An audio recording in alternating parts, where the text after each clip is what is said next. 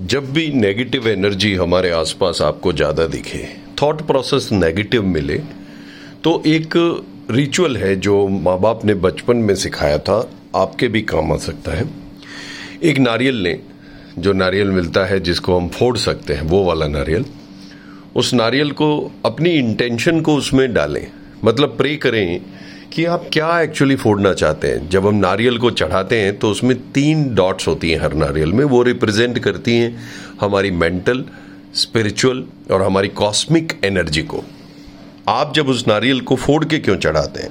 जब हम नारियल को फोड़ते हैं तो आउटर शेल यानी कि ईगो जो है, वो फूट जाता है और अंदर निकलता है सॉफ्ट और जीवनदायिनी वो पानी।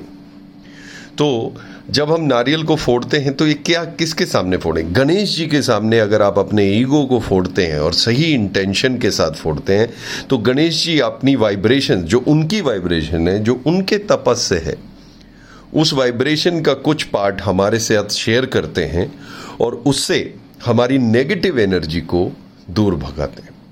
तो जब भी जीवन में आपको लगे कि नेगेटिविटी हावी हो रही है नेगेटिव हो रहे हैं, एक नारियल खरीदिए अपनी सारी नेगेटिविटी भी उस पर सोच कर डालिए, अपने ईगो को, घमंड को, उसमें डालिए, और नारियल को गणेश जी की किसी भी मूर्ति के सामने ये प्रे करते हुए फोड़ दीजिए।